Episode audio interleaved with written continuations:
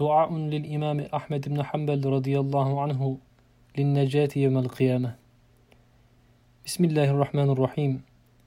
سبحان الأبدي الأبد. سبحان الواحد الأحد. سبحان الفرد الصمد. سبحان من لم يتخذ صاحبة ولا ولدا. سبحان من رفع السماوات بغير عمد. سبحان من بسط الأرض على ماء جمد. سبحان من خلق الخلق وأحصاهم عددا.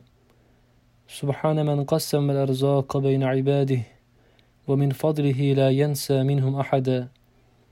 سبحان من يراني ويعرف مكاني ويرزقني ولا ينساني.